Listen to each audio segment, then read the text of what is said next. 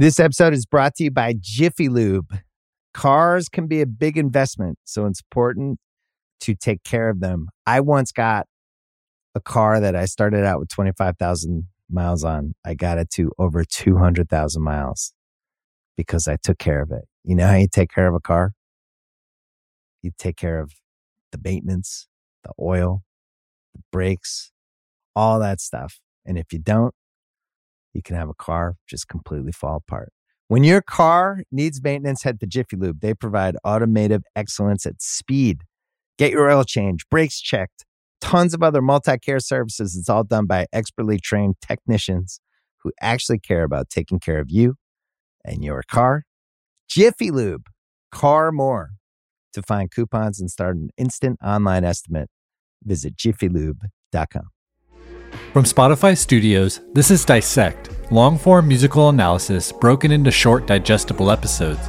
I'm your host, Cole Cuchna.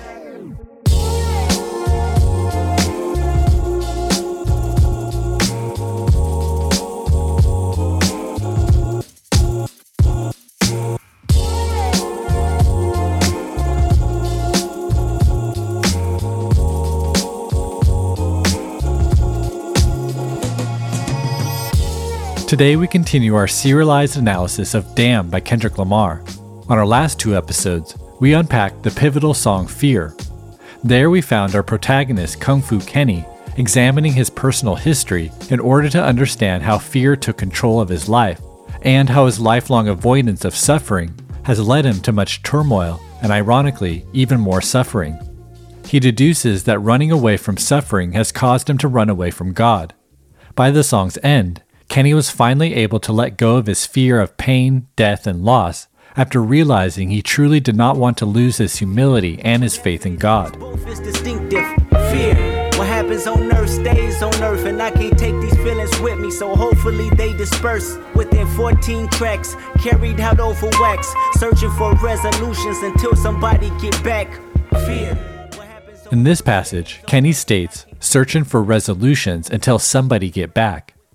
We interpreted the somebody in this line to be Jesus, referring to his future resurrection, in which he returns to unite heaven and earth. This idea takes us all the way back to the very first episode of the season. There we discussed faith, a 2009 song in which Kendrick clearly asked God about his life's purpose. I found myself losing focus at a Sunday service. Embarrassed, so I start questioning God, what is my purpose? He say to live the way he did, that's all he want me. Spread the word and witness, he rose on the first Sunday. I said, that my God replied to Kendrick's question of purpose, saying, quote, Live the way he did. That's all he want from me. Spread the word and witness, he rose on the first Sunday. Here, God revealed Kendrick's purpose was to live like Jesus did and spread his message, specifically citing Jesus' resurrection. On the track Fear, Kenny seems to finally have come to terms with the fact that living the way Jesus lives will require him to suffer the way Jesus suffered. As we already pointed out, up until this point on Damn, Kenny has been running away from suffering, which in turn had him running away from God.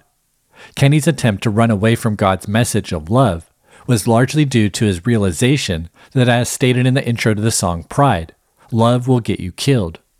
It's not until the end of Fear that Kenny seems to have truly come to believe that Jesus rose on the first Sunday.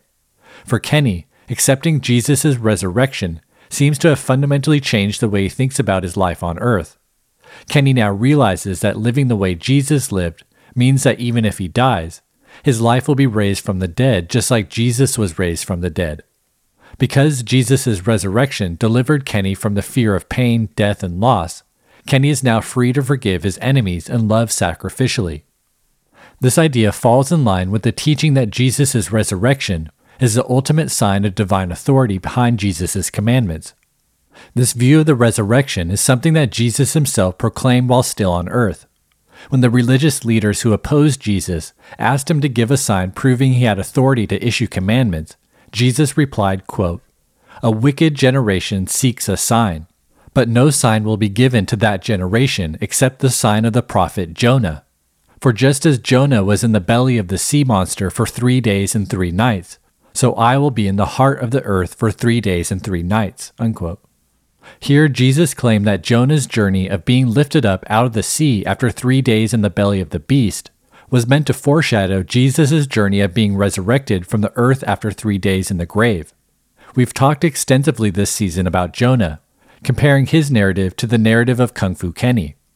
By depicting himself as a rebellious prophet in the vein of Jonah, Kenny himself has become a sign to our generation that we should heed Jesus' commandments and forgive our enemies and love sacrificially.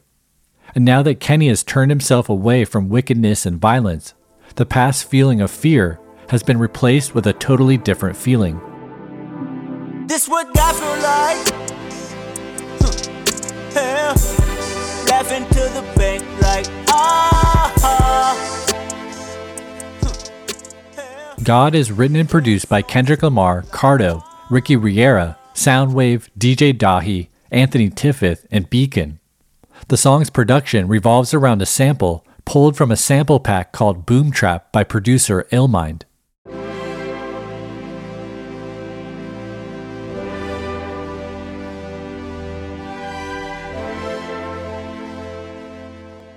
Beneath these chords, we find an 808 drum beat and bass.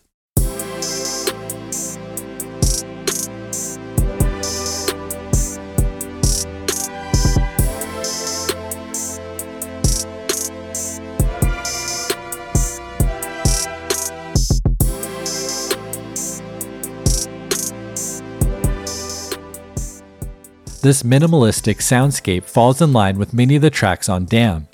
Its pillowy, angelic tonal quality makes for the perfect environment for what will be Kenny's expression of reverence for the God he's been running from up until now in the album. As we heard moments ago, Kenny begins God by immediately highlighting the track's central message this what God feel like. This line is the culmination of an emotional journey that was first introduced in the track Feel. Recall the verses of Feel are structured as a poetic litany, wherein almost every line begins with the words, I feel like. I feel like a chip on my shoulders. I feel like I'm losing my focus. I feel like I'm losing my patience. I feel like my thoughts in the basement. Feel like I feel like you're miseducated. Feel like I don't want to be bothered. This repetitive structure helped to establish the concept of feelings as a major motif within Damn. Moreover, the track's exclusive focus on the burdensome and isolating effects of Kenny's feelings illustrated how these feelings had become a destructive storm that was driving Kenny's life off course. In order to find peace of mind, Kenny embarked on an emotional journey where each of the next seven tracks explored Kenny's struggle with a different feeling loyalty, pride, humility, lust, love, passion, and fear. Ultimately, Kenny realized that his journey here on earth is temporary which meant that he should not hold on to his feelings as if they were eternal. This realization was specifically highlighted in the previous song Fear, where Kenny rapped, quote, What happens on earth stays on earth, and I can't take these feelings with me, so hopefully they disperse. Indeed, Kenny's clouded feelings had seemingly dispersed as he finally found peace of mind at the end of Fear. Kenny no longer chooses to focus on what he feels like. Kenny instead now focuses on what God feels like. The contrast between the feeling of fear and the feeling of God mirrors one of the statements made by Paul, a man largely credited for spreading the word about Jesus' resurrection to non Israelites living throughout the Roman Empire. Quote, God does not give us a spirit of fear, He gave us a spirit of power, love, and self discipline. Paul draws the contrast between the spirit of fear and God's spirit of power, love, and self discipline. This is the very contrast we see between the previous track Fear and the beginning of the current track God. This statement also suggests that the positive feelings that have replaced Kenny's fear are simply a manifestation of Kenny being filled with God's Spirit. This is the same Spirit that enabled Kenny to become an anointed prophet. It's the same Spirit that Kenny received at the end of Good Kid Mad City when he asked to be baptized in the Spirit of the Lord. Moreover, it's the same Spirit Kendrick addressed on the track Faith when he said, searching for answers. That's human nature. You ain't in the wrong. Just know when you're feeling that way, his spirit's in the room. Similar to the track Faith, Kenny spent the track Fear searching for answers and resolutions to his fears. Ultimately, Kenny decided to move beyond his feelings and rest in the comfort of God's Spirit. This rest was the culmination of Kenny's emotional journey within the narrative of Damn. And so when we hear the words, this what God feel like, we should understand them to be extremely critical and revelatory within the framework of the album's narrative. This is the cathartic moment of release, an acknowledgement of the completion in Kung Fu Kenny's journey. Like Good Kid Mad City, like To Pimp a Butterfly, it would appear that for Kendrick Lamar, all roads lead to God. This. Laughing to the bank like ah. Flex on swole like ah. You feel some type of way then ah. Kenny continues the hook, laughing to the bank like aha, flex on swole like aha. You feel some type of way, then aha. Kenny here is attempting to describe the indescribable feeling he has when God is present within him. He does so by comparing these indescribable feelings to other feelings that we can more easily relate to. His first comparison is to the feeling one has while laughing to the bank. This is a common idiom describing the joy a person feels when they gain significant wealth by doing something that others dismissed as foolish. Kenny here may be alluding to the fact that following God's commandments, specifically the commandments to forgive, may seem like foolishness to those of us here on earth. However, people who follow these kinds of counterintuitive principles are exactly the kinds of people who Jesus claimed would be blessed in the kingdom of God. Indeed, when Jesus taught about those who would be blessed in his kingdom, he concluded by saying, quote, Rejoice and be glad, for great is your reward in heaven. Hence, Kenny's laughing to the bank seems to refer to the feeling he now has after abandoning his pursuit of temporary riches on earth so he can amass eternal riches in heaven. Next, Kenny compares what God feels like to flexing on swole. In slang, the word flex refers to the act of flaunting one's wealth in the same way one flexes their muscles to demonstrate their power and strength. Similarly, the word swole is slang for large muscles. Like the previous line, Kenny here seems to be alluding to his counterintuitive realization that after choosing weakness, he now feels truly powerful. This realization brings to mind the experience of Paul, whom we mentioned earlier. Paul's dedication to spreading Jesus' message caused him to endure tremendous suffering, including loss, physical pain, and eventually death. During a particularly challenging bout with physical pain, Paul asked Jesus why he did not immediately put an end to his suffering. In response, Jesus reminds Paul that God's reward and blessings were all that Paul needed, adding, quote, Power is made perfect in weakness. Once Paul realized that choosing weakness would enable him to use his power for the purpose of making the world more perfect, Paul declared, quote, Most gladly I will rather boast about my weaknesses, so that the power of Christ may dwell in me. Therefore I am well content with weaknesses, with insults, with distresses, with persecutions, with difficulties, for Christ's sake. For when I am weak, then I am strong. Unquote. Much like Paul, Kenny has endured suffering as a result of his efforts to spread Jesus' message of love and forgiveness. Like Paul, Kenny has been insulted and persecuted on all sides by conservative Fox News hosts and liberal hip hop artists alike. Like Paul, Kenny has finally come to the realization that suffering allows him to share in Jesus' life, and thus share in Jesus' resurrection power. And so, like Paul, Kenny experiences an indescribable feeling of joy and devotion, celebrating his weaknesses as strengths. This indescribable feeling is what Kenny seems to be expressing when he says, You feel some type of way. This phrase is normally used when someone cannot find the words to describe a strong and complex feeling that was triggered by a given experience. In some cases, feeling some kind of way implies that the person is upset. However, the phrase is also used when a person feels a strong sense of longing for another person, specifically when those feelings of longing may grow into feelings of love. And now, having reached the end of God's Hook, we come to realize that it closely resembles two other hip hop songs that speak about laughing to the bank and flexing power. First, there's 50 Cent's 2007 track, Laughing Straight to the Bank.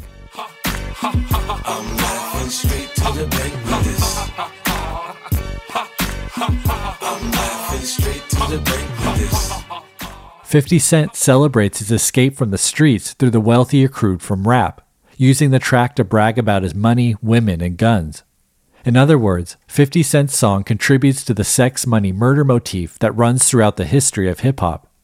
Chief Keef's 2012 song, Laughing to the Bank, takes a like minded approach. Fittingly, he interjects the phrase damn in a hook that sounds strikingly similar to God's.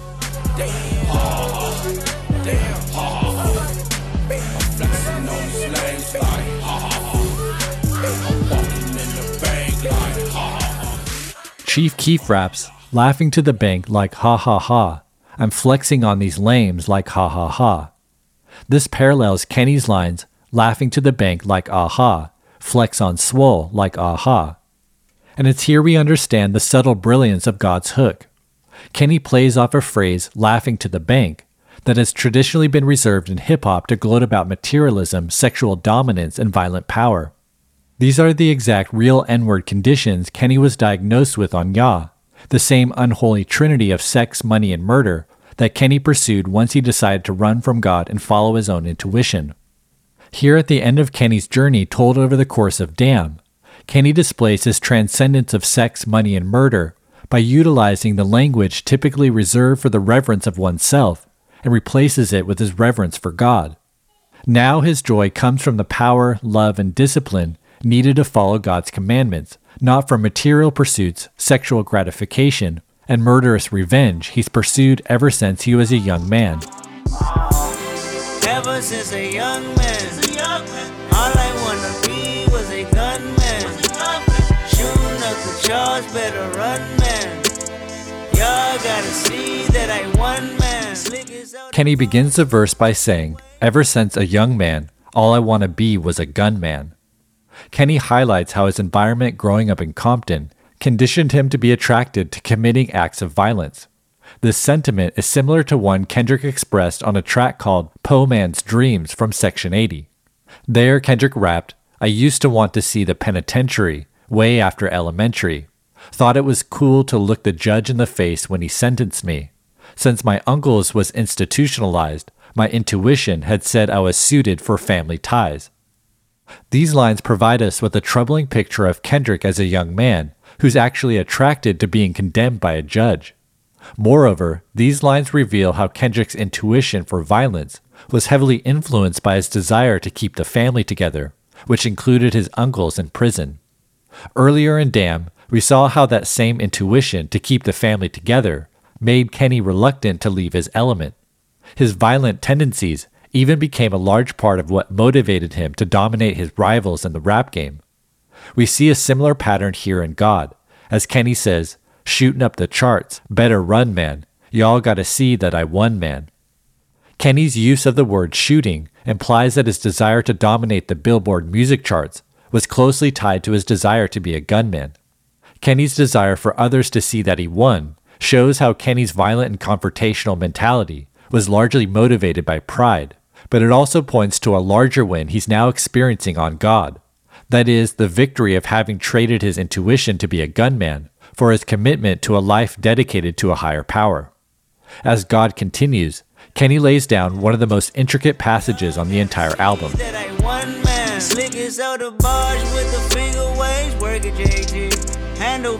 Like a fade, watch me work JT.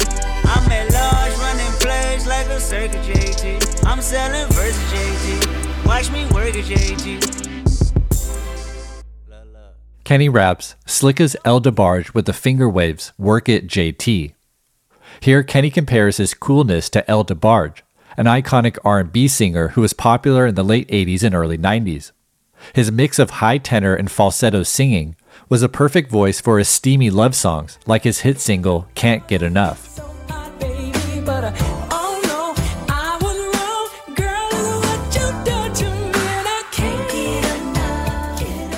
Kenny's reference to El DeBarge's finger wave hairstyle suggests that he wanted to look like El DeBarge when he was younger, likely to attract women the way El DeBarge did.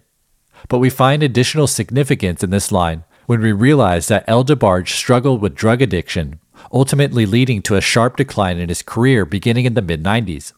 After a string of drug charges and probation, El DeBarge was sentenced to two years in prison for possession of crack cocaine in 2008. Speaking to NPR in 2010, El DeBarge said of this time, quote, Prison was the rescue mission that God had put me on. He sent out his angels to rescue me. It was just for me to get my willpower back, get my strength back, get my focus together. Unquote. El DeBarge would make a return to music after a 16 year hiatus with his 2010 album Second Chance. The album was acclaimed by critics, debuting at number 13 on the hip hop and R&B Billboard charts. You can write the song you wanna hear, and I pray, pray to live mine. So in the In the song Second Chance, El DeBarge sings, You can write the song you want to hear, and I pray to live mine. So in the mirror speaks, it tells me you have faced your inner fears, and in loving this song, so tonight I lay me down to sleep and pray my soul to keep, and that your love will rescue me for the rest of my life. Here, El DeBarge describes how one can compose their life in the same way a songwriter writes a song. He prays to God that he can live his song by overcoming his inner fears. He then acknowledges how God's love rescued him and that he'll enjoy eternal life with God in heaven. El DeBarge's redemption story, both in real life and in the song Second Chance, is shockingly similar to Kenny's own story told over Damn. Like Kenny, El DeBarge's stardom found him pursuing any number of vices that became available to him, leading to much turmoil and suffering. Like Kenny, El DeBarge eventually recognized his suffering as God's way of correcting him and setting him on the right path. Like Kenny, El DeBarge notes that overcoming his inner fears and replacing them with feelings of God's love is what made his redemption possible. As we'll see, this is just the first of many very calculated references that Kenny works into this virtuosic lyrical passage. Next, he raps, Handle bars like a fade, watch me work it, JT. This line is pretty clever on a few different levels. First, keeping in line with the verse's reference to Kenny's childhood, the word handlebars seems to depict Kenny's youth riding around the neighborhood on a bike.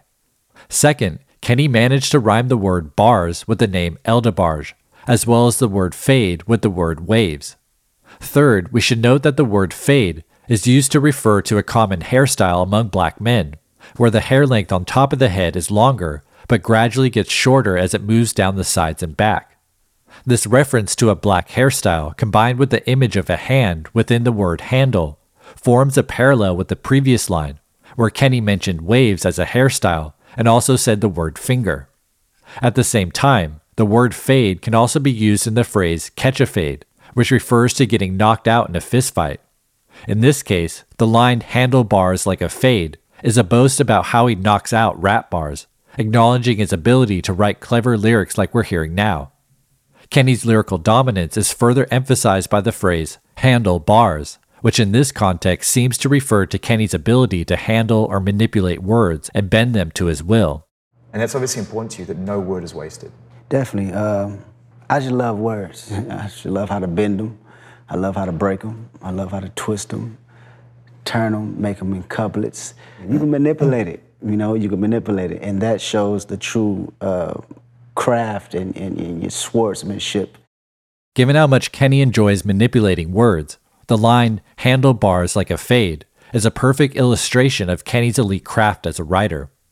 Kenny continues to show his skills with the lines, I'm at large running plays like a circuit, JT. The phrase at large is normally used to refer to criminals who are on the run or actively evading the police.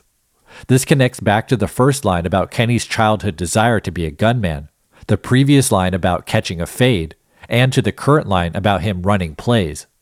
Similarly, the phrase running plays like a circuit could refer to the idea of circuit training, a form of physical training in which an athlete cycles through a series of prescribed exercises in rapid succession. In this interpretation, Kenny is claiming to run circles around its competition. At the same time, a circuit could refer to a theater circuit, a phrase describing a network of theaters that allows staged plays to go on tour through multiple cities. Here, running plays takes on a new meaning, continuing the previous lines that boast about his lyrical ability. Only now, Kenny's bragging about his ability to craft narrative stories with multiple characters like a play. Of course, in the same way Kenny bragged about his lyrical ability in real time through the clever bars he was currently rapping, the album Damn we're hearing now is one such narrative he's referring to in the line running plays like a circuit. Finally, we can't help but consider one more possible meaning relating to this real time reference to the narrative of Damn. The word circuit can also be used to mean a circular journey, one that begins and ends in the same place. This reading alludes to the narrative of Damn, which, as we'll soon discover, is like a circle in that its end takes us directly back to its beginning. Kenny continues to highlight his writing ability as he boasts, I'm selling verses, JT. Watch me work it, JT. Here, Kenny could be referring to the fact that his lyrical skill allows him to make a living just by doing guest verses on other artists' songs. But selling verses could also refer to Kenny ghostwriting for other rappers, which further emphasizes Kenny as one of the few true writers in the game. Moreover, after discussing the pursuit of sex with the line about El DeBarge and his pursuit of murder with the line about being a gunman, Kenny has now completed the sex, money, murder trifecta by discussing his pursuit of money with a line about selling rap verses. Having now reached the end of these extremely intricate four bars, we can properly highlight the design of this section. Like he's done several times throughout Damn, Kenny ends each of these lines with the same word. In this case, the word of choice is the name JT in the phrase work it JT. This makes a clear reference to JT Matthews, one of the main characters in the 1991 film entitled The Five Heartbeats. The film depicts the rise and fall of a five man Motown singing group. JT Matthews is part of this group, along with his brother, whose nickname is Duck. Duck is responsible for writing all the songs that the group sings. The point of tension that leads to the group's demise is JT's insatiable lust for women while the group is on tour. Early on, JT often uses his brother Duck to manipulate women into believing that JT is shy. The idea is that the women will let their guard down and accept JT's advances. One evening, while the group is hanging out at a lounge, a woman flirts with Duck. Having learned from JT, Duck now asks JT to act as his wingman and convince the woman to accept Duck's advances. JT approaches the woman that Duck is interested in. However, rather than try to convince the woman that Duck is shy and lovable, JT secretly badmouths Duck. That's my baby brother over there. Yeah, it's kind of cute. Kind of having a bad time tonight because I have to babysit. Can't dance. Don't know how to talk to women. He's a virgin. Look at that dumb little look on his face. Now that you mentioned it, he does look stupid. so why don't we get out of here? Let's go do something. Anything. JT convinces the woman to leave the lounge. She then agrees to have sex with JT instead. As this is going on, Duck still thinks that JT is helping him get the girl. He excitedly cheers JT on with the now iconic line that Kenny quotes in God. Work it, JT. Work it!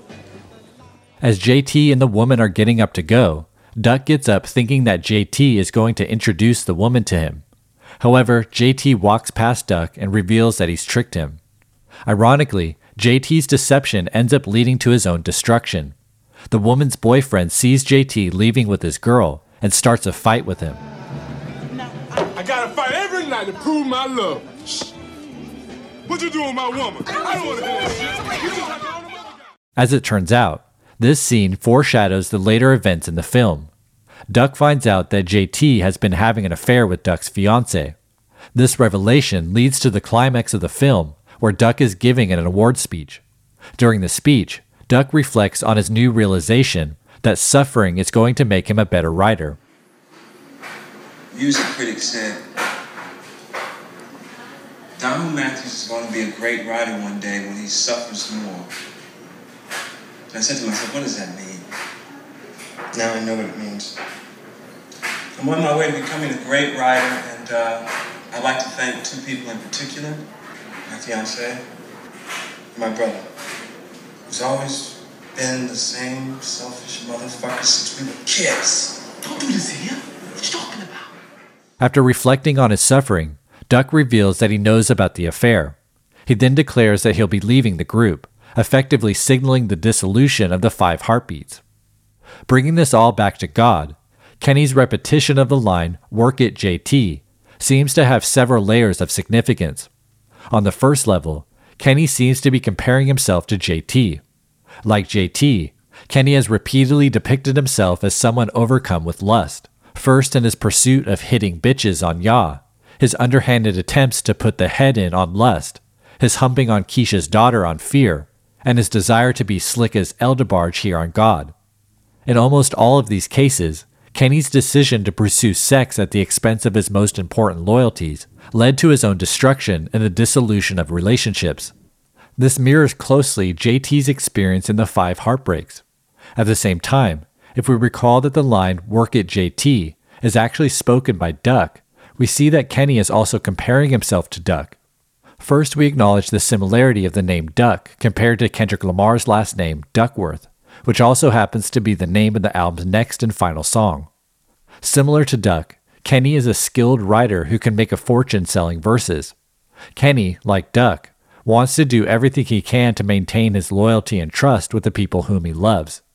Like Duck, Kenny has been hurt after realizing that the family has been faking.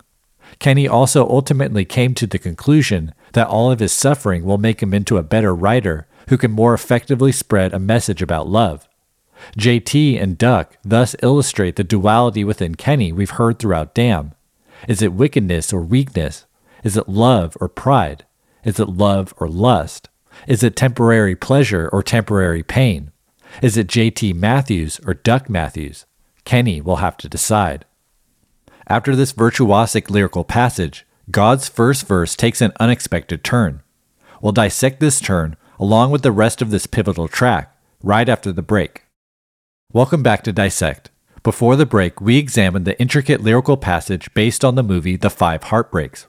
As God continues, the song's first verse takes a sudden turn. Look, look. Hold up. Don't judge me. My mama caught me with a strap. Don't judge me. I was young, fucking other rats. Don't judge me. Aim it at your head for a stack. Don't judge me. Don't judge me. Now my home got a valley key. Don't judge me. If I press your line, you're free. Don't judge me. Won't you tell her? Here in this section, it appeared that Kenny was going to continue his boasts, saying, Look, look. But he then cuts himself off, saying, Hold up. Hearing this, we can't help but think of the song Humble, as the hook prominently features Kenny saying, Hold up, little bitch, to humble his haters. Sit down. Be humble. Bitch, sit down. Be humble. Sit down. By cutting himself off and saying, Hold up, here in God, Kenny might be realizing now that he's the bitch that needs to sit down and be humble. Such a self critique naturally follows from comparing himself to JT in the previous lines. Fittingly, the hold up here marks a clear turning point in the verse as Kenny suddenly pleads, Don't judge me. Recall on the previous track, Fear, Kenny revealed that when he was 27 years old, his greatest fear was being judged by America. By the end of the song, Kenny seemed to have finally overcome his fear of being judged by people. However, now at age 29, it appears he still fears being judged by God. This fear of God's judgment may have been inspired by his reading of James chapter 4, the same book and chapter he quoted on lust. James 4 verse 12 reads, quote, There is only one lawgiver and judge, the one who is able to save and to destroy. Kenny begins this section of God by clearly linking back to the beginning of the verse. He says, My mama caught me with the strap, don't judge me. This, of course, connects to the verse's opening line Ever since a young man, all I want to be is a gunman. It's also hard to hear about God's judgment, mama, and straps, and not think of Tupac's 1996 track, Only God Can Judge Me. Dear mama, can you save me? And fuck peace, cause the streets got our babies. We gotta eat, no more hesitation. Each and every black male strapped. And they wonder why we suicidal running round strapped. Here, Tupac says, Dear mama, can you save me? And fuck peace, cause the streets got our babies. We gotta eat. No more hesitation. Each and every black male is trapped, and they wonder why we suicidal running around strapped. Tupac highlights the tremendous stress placed on those growing up in poor urban America.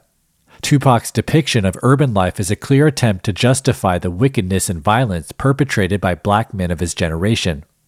While the vengeful and defiant attitude that Tupac exhibits here clearly influenced Kenny from a young age, Kenny's emotional journey over Damn seems to have allowed all such feelings to disperse.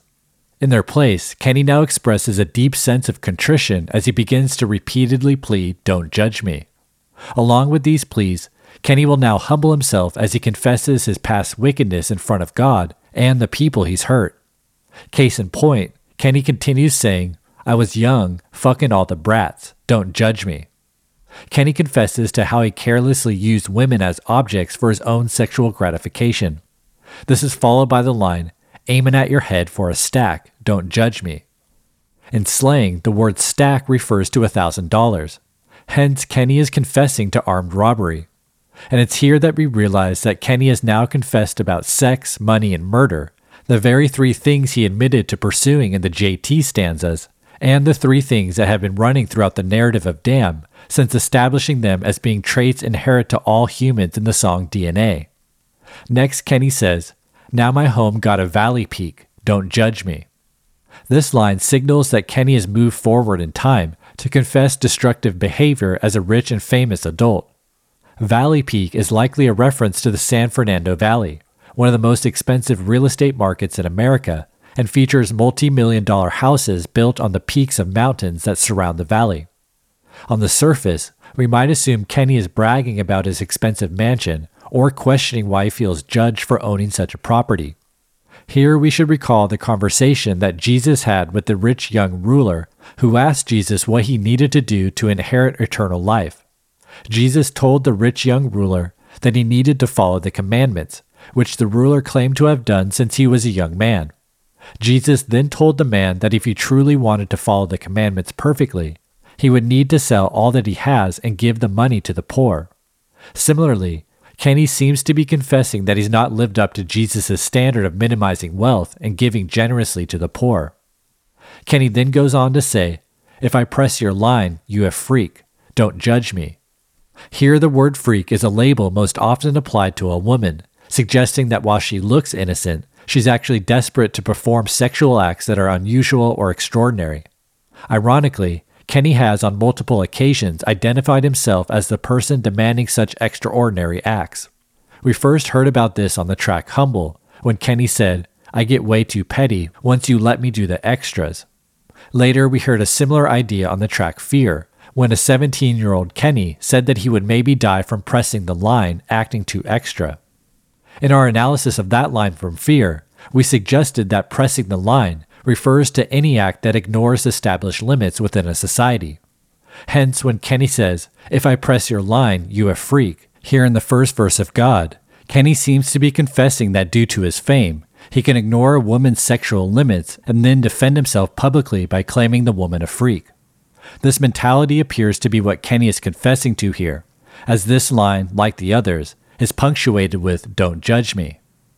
However, after this final plea for mercy, something seems to change. Press your line, you're free. Don't judge me. Won't you tell a friend? Y'all gon' see. This what God feel like.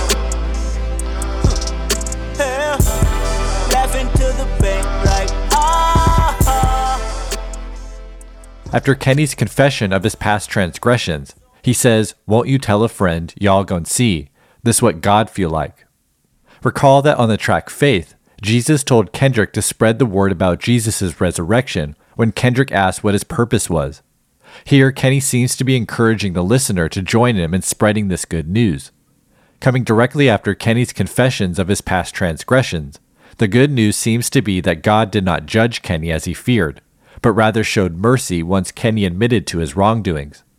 At this point, we recall Cousin Carl's words to Kenny on the previous track Fear, as it seems that Kenny took his message to heart. because we chose to follow other gods. That as a man chasing his son, so the Lord thy God chasing thee. So just like you're chasing your own son, he's going to chasing you because he loved you. So that's why we get chastised. That's why we're in the position that we're in. Until we come back to these laws, statutes, and commandments and do what the Lord says, these curses is going to be upon us. We're going to be at a lower state in this. In Fear, Carl and Kenny emphasize how God is both a God of love and discipline, of both mercy and justice. And even God's discipline is meant to be seen as an essential aspect of God's love. This idea seems to be inspired by the teachings of John, one of Jesus' most loved disciples. Quote, God is love, and the one who resides in love resides in God, and God resides in him. In this way, love is perfected with us, so that we may have confidence in the day of judgment, because just as Jesus is in this world, so also are we in this world. There is no fear in love, but perfect love drives out fear, because fear has to do with punishment. The one who fears punishment has not been perfected in love. Unquote. This passage suggests that love is the most essential trait of God's character. If we apply its message to Kenny's story, we can see how up until now, Kenny's fear of punishment or suffering has kept him from being perfected in love. But now that Kenny is maturing in his love for God, he's also maturing in his love for other humans. This maturity is exemplified by Kenny's efforts to confess his past transgressions to the people whom he hurt throughout the first verse. The fact that Kenny is inspired to take such actions further illustrates the central message behind God's hook, namely that God has not given Kenny a spirit of fear, but rather a spirit of power, love, and self discipline. After a repetition of the song's hook, God continues into its second verse. Fuck is you talking to? Hey, do you know who you talking to? Slide on you like falling drapes. God touch full of carnivals. Having talked about the past for most of verse 1, Kenny remains in the present in verse 2. He asks, Fuck is you talking to? A, do you know who you talking to? Here, Kenny adopts a confrontational attitude as he warns an unnamed person to not underestimate him. The attitude of demanding respect and recognition closely resembles Kenny's mindset on DNA, a song in which Kenny defended himself against unnamed opponents. And like DNA, Kenny's demand for respect here on God is followed by a threat of violence. He says, slide on you like fallen drapes. Kenny here uses a metaphor of window drapes falling on someone as a way to threaten that he will kill his enemies. We previously heard Kenny use the word slide in a similar fashion on the second verse of Loyalty. There he said, Is it anybody that you would ride for, anybody that you would slide for, anybody you'd die for? The confrontational and violent attitude of the first three lines of God's second verse effectively brings us back to the early moments of Damn's narrative. Knowing that the track's hook is centered around the transformative power of God's Spirit, Kenny's return to the mentality that began the album could be a clever way for him to once again reflect on his progression over the course of the album. The following line, God toss full of carnival, is admittedly cryptic. However, the words toss and carnivals bring to mind the various carnival games wherein the player tries to throw or toss an object at a target. In addition, the word toss could imply a coin toss or some other game of chance. This could imply that Kenny's life of following God is filled with difficult choices, challenges, and risk.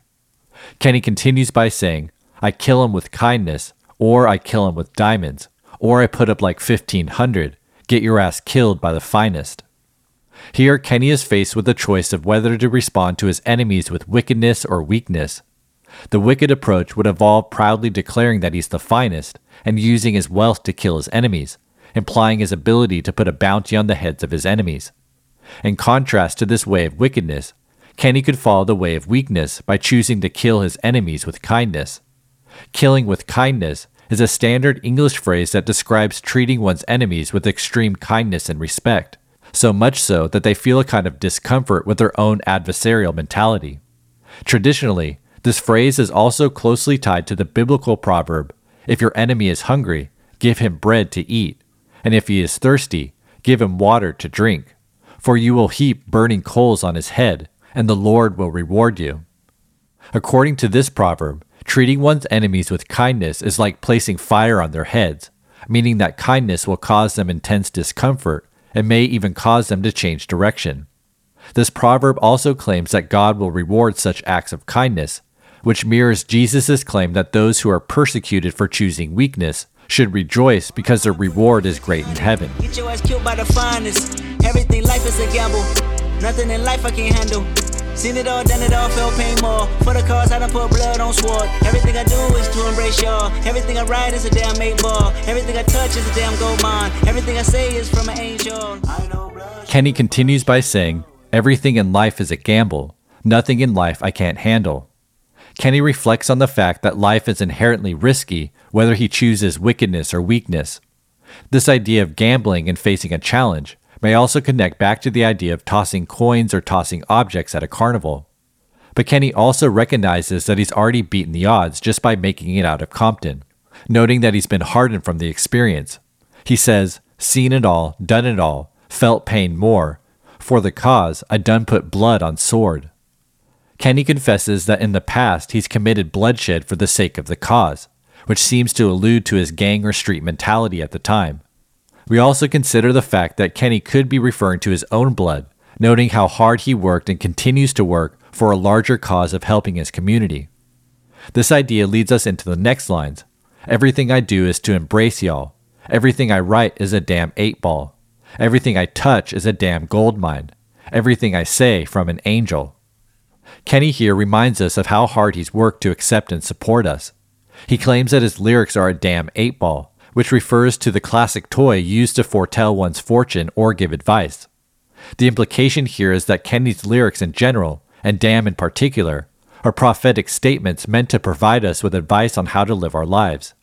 Likewise, Kenny claims that anything he touches is a damn gold mine, which is an allusion to King Midas, a legendary king in Greek mythology who prayed for the power to make everything he touched turn into gold. Unfortunately, after King Midas received this power, he soon realized he could no longer eat food. Worse still, he accidentally touched his daughter and turned her into gold. Once King Midas realized that his blessing had now turned into a curse, he prayed to have his new power taken away. Thankfully, his prayers were answered and the curse was reversed. As a result of this ordeal, King Midas had a change of heart. He became extremely generous and began to give away his wealth to others. King Midas's story in many ways parallels King Kenny's story of acquiring fame and fortune, only to have those blessings turn into curses. Similar to King Midas, Kenny had a change of heart after he realized that holding on to relationships is more valuable than holding on to wealth. On another level, we should also note that by declaring that anything he touches turns into a damn gold mine, Kenny seems to be claiming that his artistic projects in general, and Damn in particular, are filled with intellectual and spiritual treasures that can be unearthed by those who are willing to dig deep and dissect his work.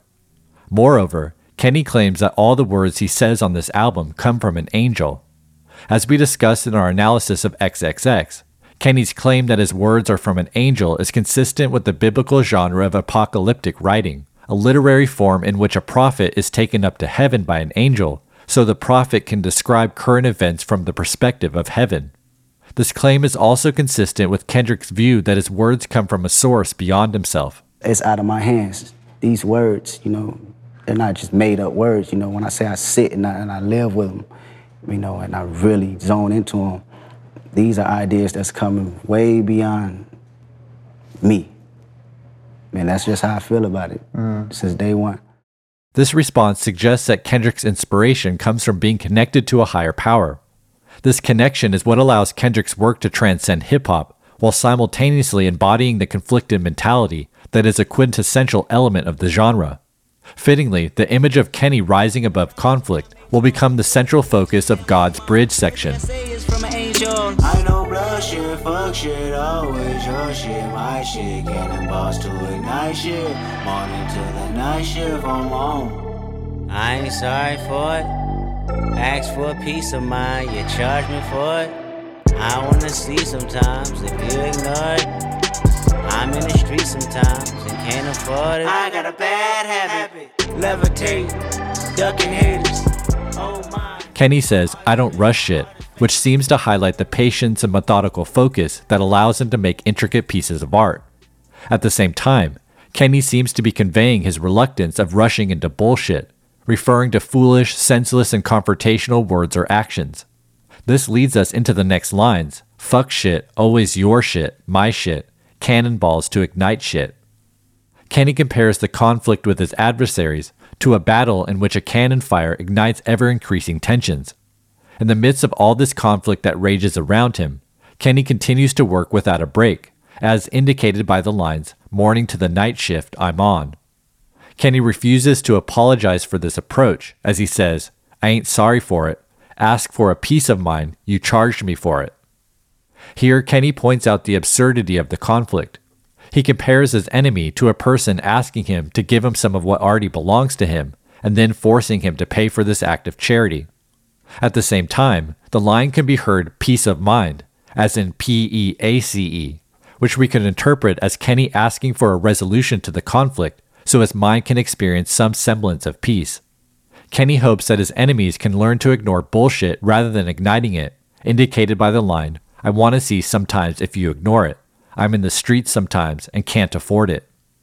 Kenny recognizes he can't afford to spend much time in the streets because there's too many people trying to make Kenny pay for a piece of his. Kenny thus seems to finally acknowledge the inherent danger in refusing to be taken out of his element and his intuition to make violence look attractive as he's continued to do throughout this verse. Kenny's recognition of these destructive patterns in his own life forces him to admit, I got a bad habit, which seems to refer to the ways in which he continues to engage in street conflicts. This admission also seems to remind Kenny of his need to rise above the conflict, leading him to say, levitating, ducking haters. Here, Kenny's use of the word levitating might reference Kendrick's 2016 track, untitled 07, Levitate. Love won't get you high as this. Drugs won't get you high as this. Fame won't get you high as this. Chains won't get you high as this. Juice won't get you high as this. Crew won't get you high as this. Hate won't get you high as this.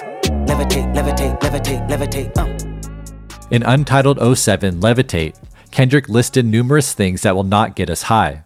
The list includes love, drugs, fame, expensive chain jewelry, street credibility, crews of friends, and hatred.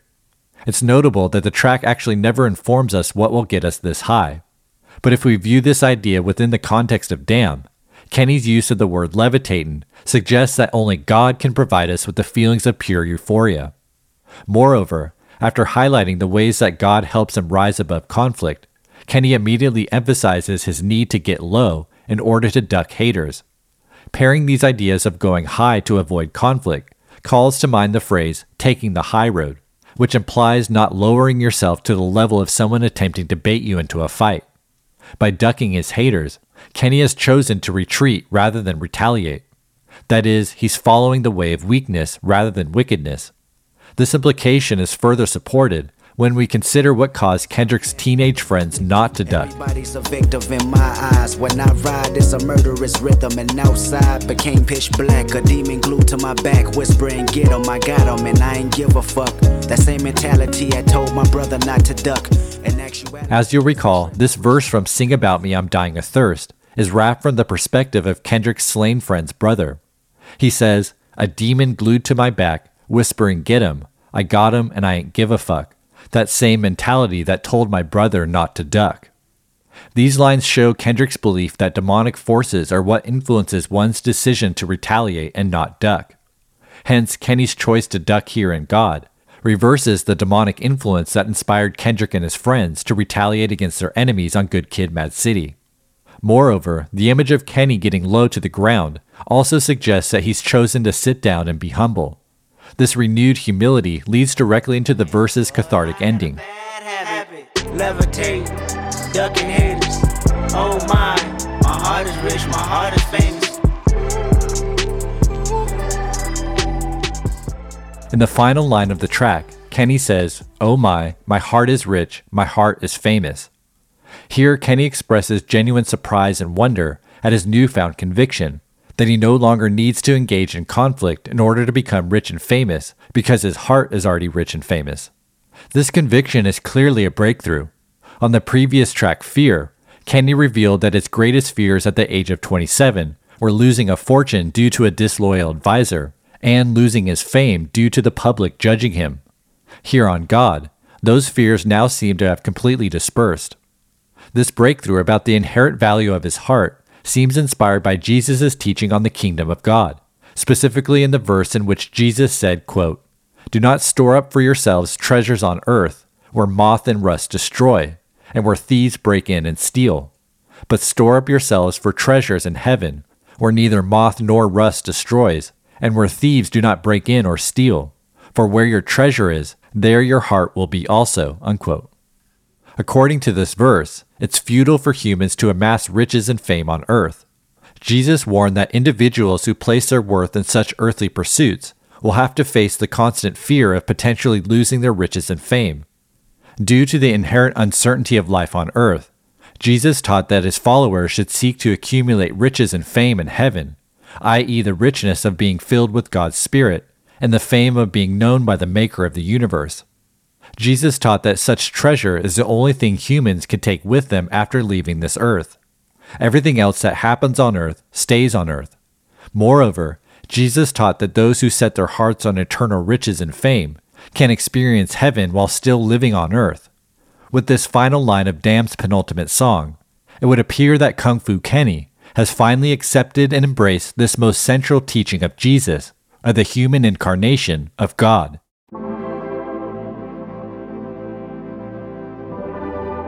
Conclusions God effectively resolves the narrative of Kung Fu Kenny we've heard throughout Damn. Having rejected God's call back on the song Yah, we followed Kenny as he experienced the crippling, confusing, and destructive consequences of following his own intuition and trusting his own theories and suspicions over the Word of God. Here on Damn's penultimate track, Kenny now accepts Cousin Carl's words about God rather than rejecting them as he did on Yah. Thus, Kenny's able to look back on his emotional journey, celebrate his transformation, repent his past transgressions, and express the positive sensation of allowing God's Spirit to fill him, effectively replacing his fear of suffering with the awe inspiring fear of God. In this way, our conflicted and rebellious prophet Kung Fu Kenny has finally answered God's original call. And through the humble and honest expression of his moral failures and imperfections, Kenny has effectively fulfilled God's prophecy because, as we've discussed, Kenny's story holds up a mirror not only to America, but all those who currently reside in her borders and question the suffering they and or others are experiencing. The implication seems to be that we too might consider abandoning our own theories and suspicions about the universe in favor of God's divine order and commandments. Yet, despite the song's title and hook, God isn't the kind of clear cut, happily ever after resolution we've come to expect in modern narratives. Indeed, Kenny seems very aware that despite having recommitted himself to God, he remains encoded with the same human and thus flawed and conflicted DNA he was born with. Because of this, the choice between wickedness or weakness, between love or lust, love or pride, fear of suffering or the fear of God, these choices will always persist. His commitment will be tested in small or large ways on a daily basis. But enlightened by the revelation that his heart is rich and famous, that material external manifestations of success on earth does not translate to internal worth in eternity, Kenny can be now more disciplined in his decision making, guided now by his loyalty to God rather than his loyalty to self or his mortal life on earth. And it's this emphasis on choice that seems to be at the heart of Damn. Throughout the album, Kendrick has persistently presented us with a series of dichotomous choices to ponder, forcing us to really question what is motivating our decisions on a daily basis. Is it self sacrificial love and humility, or self preservational pride and ego? There's no controlling what's encoded in your DNA. There's no choosing your family, your race, your gender, your childhood environment, be it by God or by chance. All of that is preordained before you had any power to control your own life. But the question is now that you do have power, now that you can make choices, it's up to you to decide how you'll continue to move through this life. It's up to you to decide what moral principles guide your decisions. It's up to you to decide how you might transcend or reverse the circumstantial curses you inherited. Using Kung Fu Kenny as an archetypal exemplar, Damn presents to us a case study in individual decision making and how the exponential effects of our individual choices forever affect not only our own lives, but the lives of those around us and the lives of the generations of humans that come after us. And if this idea isn't explicit already, the album's next track will make it painstakingly clear. Pay attention, that one decision changed both of their lives. One curse at a time, reverse to manifest a good karma and not tell you why. You take two strangers. Of course, this is Duckworth, Damn's final track, and a song we'll dissect note by note, line by line, next time on Dissect.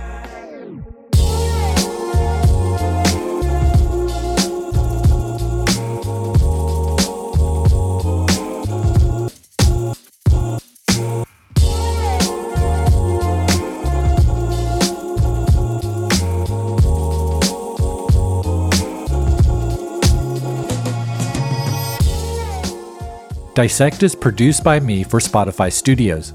Today's episode was written by Femi Olutade and me. Song recreations by Andrew Atwood. Audio editing by Eric Bass and me. Original theme music by Bureaucratic. You can now stream all the original Dissect themes composed by Bureaucratic on Spotify. Just click the link in the show notes. If you enjoy Dissect, please tell a friend about the show and be sure to say hi on Twitter and Instagram at Dissect Podcast. You can also purchase Dissect merchandise at dissectpodcast.com. Okay, thanks for listening, everyone. I'll talk to you next episode.